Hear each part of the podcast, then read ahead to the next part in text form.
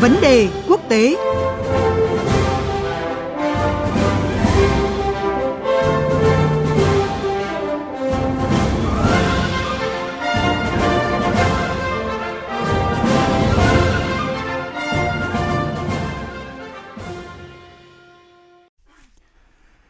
Thưa quý vị và các bạn, vấn đề quốc tế hôm nay mời quý vị và các bạn đến với những thông tin mới nhất về quan hệ Nga châu Phi qua phần trình bày của biên tập viên Hồ Điệp và phóng viên Ngọc Thạch, thường trú Đài Tiếng nói Việt Nam tại Ai Cập, theo dõi khu vực Trung Đông và châu Phi. Kính chào quý vị và các bạn. Thưa quý vị, thưa các bạn, cùng với những diễn biến dồn dập phức tạp trên chính trường Anh xung quanh cái thỏa thuận Brexit thì tuần này được dự báo sẽ là một tuần sôi động với nước Nga.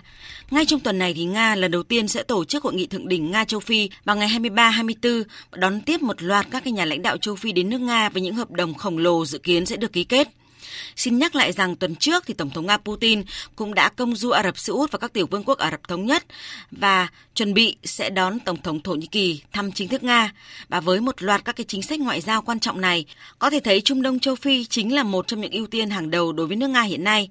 Vì sao cái khu vực này, đặc biệt là châu Phi, lại chiếm cái vị trí quan trọng với Nga như vậy? Và liệu Nga có chậm chân hơn sau khi các đối trọng khác là Mỹ và Trung Quốc đã hiện diện ở các khu vực này hay không?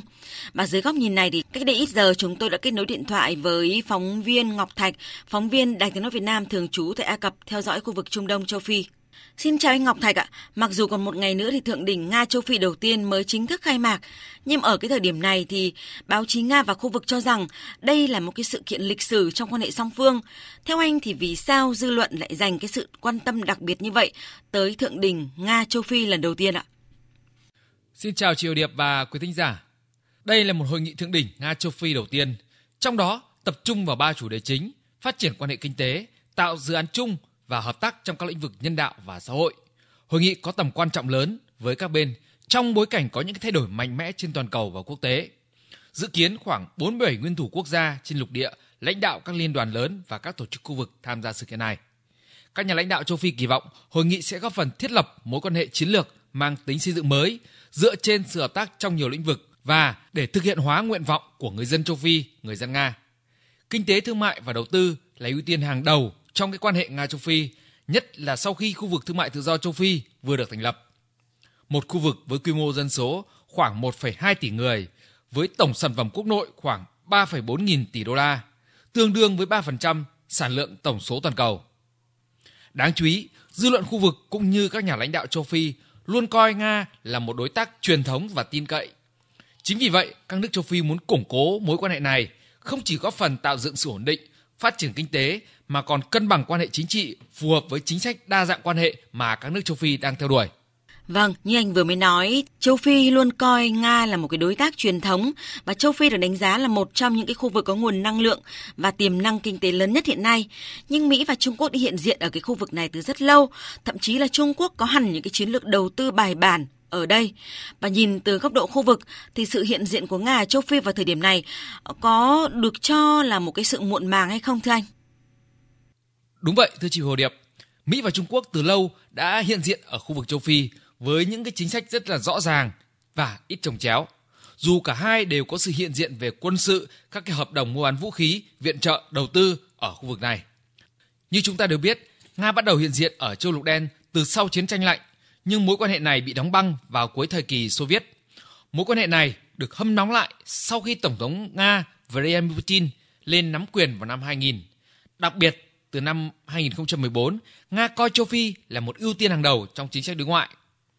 Như vậy, có thể thấy sự phục hồi của Nga ở khu vực là chậm hơn so với Trung Quốc và Mỹ. Tuy nhiên, với cái uy tín và vị thế của mình, cùng các cái chính sách tiếp cận, Nga đã được các nước châu Phi chào đón và phục hồi mạnh mẽ. Năm 2018 thì kim ngạch thương mại hai chiều giữa Nga và châu Phi đạt 22 tỷ đô la và con số này được dự báo sẽ có thể vượt 40 tỷ đô la vào năm 2023 tổng giá trị đầu tư tích lũy của Nga vào châu Phi đạt 17 tỷ đô la. Vũ khí, thương mại vũ khí và máy bay là những lĩnh vực được thúc đẩy mạnh mẽ trong cái chính sách của Nga với châu Phi. Qua đó tạo một cái cửa ngõ cho quan hệ chính trị vì nó nhằm mục đích trở thành một nguồn vũ khí chính của Nga ở châu Phi.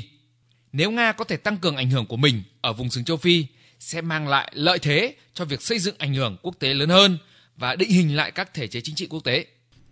Vâng, thưa Ngọc Thạch, như anh vừa mới phân tích thì hội nghị thượng đỉnh Nga châu Phi đầu tiên sẽ đánh dấu sự trở lại của gấu trắng Nga ở lục địa đen và nhìn tổng thể một loạt các cái chuyến thăm của Tổng thống Nga ở Trung Đông chuẩn bị là châu Phi thì người ta thấy rõ có một cái sự xoay trục từ phía Nga.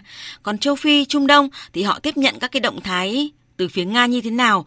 Đâu là cơ hội cho các nước Trung Đông châu Phi trong mối quan hệ lợi ích với Nga thưa anh?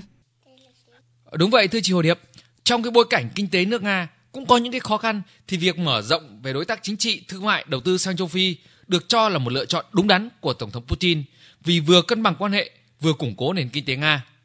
Sự xoay trục này gặp đúng thời điểm khi mà châu Phi cũng đang đa dạng hóa quan hệ, chú trọng phát triển kinh tế, đầu tư thương mại nhằm tránh cái sự phụ thuộc vào Trung Quốc hay Mỹ cả về kinh tế chính trị và quân sự. Mặc dù vậy, phải mất tới 10 năm đàm phán, củng cố mới có một hội nghị thượng đỉnh Nga châu Phi lần đầu tiên này. Đây là cơ hội tốt để đa dạng hóa các hình thức hợp tác giữa hai bên trong cái giai đoạn hợp tác chiến lược mới. Vâng, thưa chị Hồ Điệp.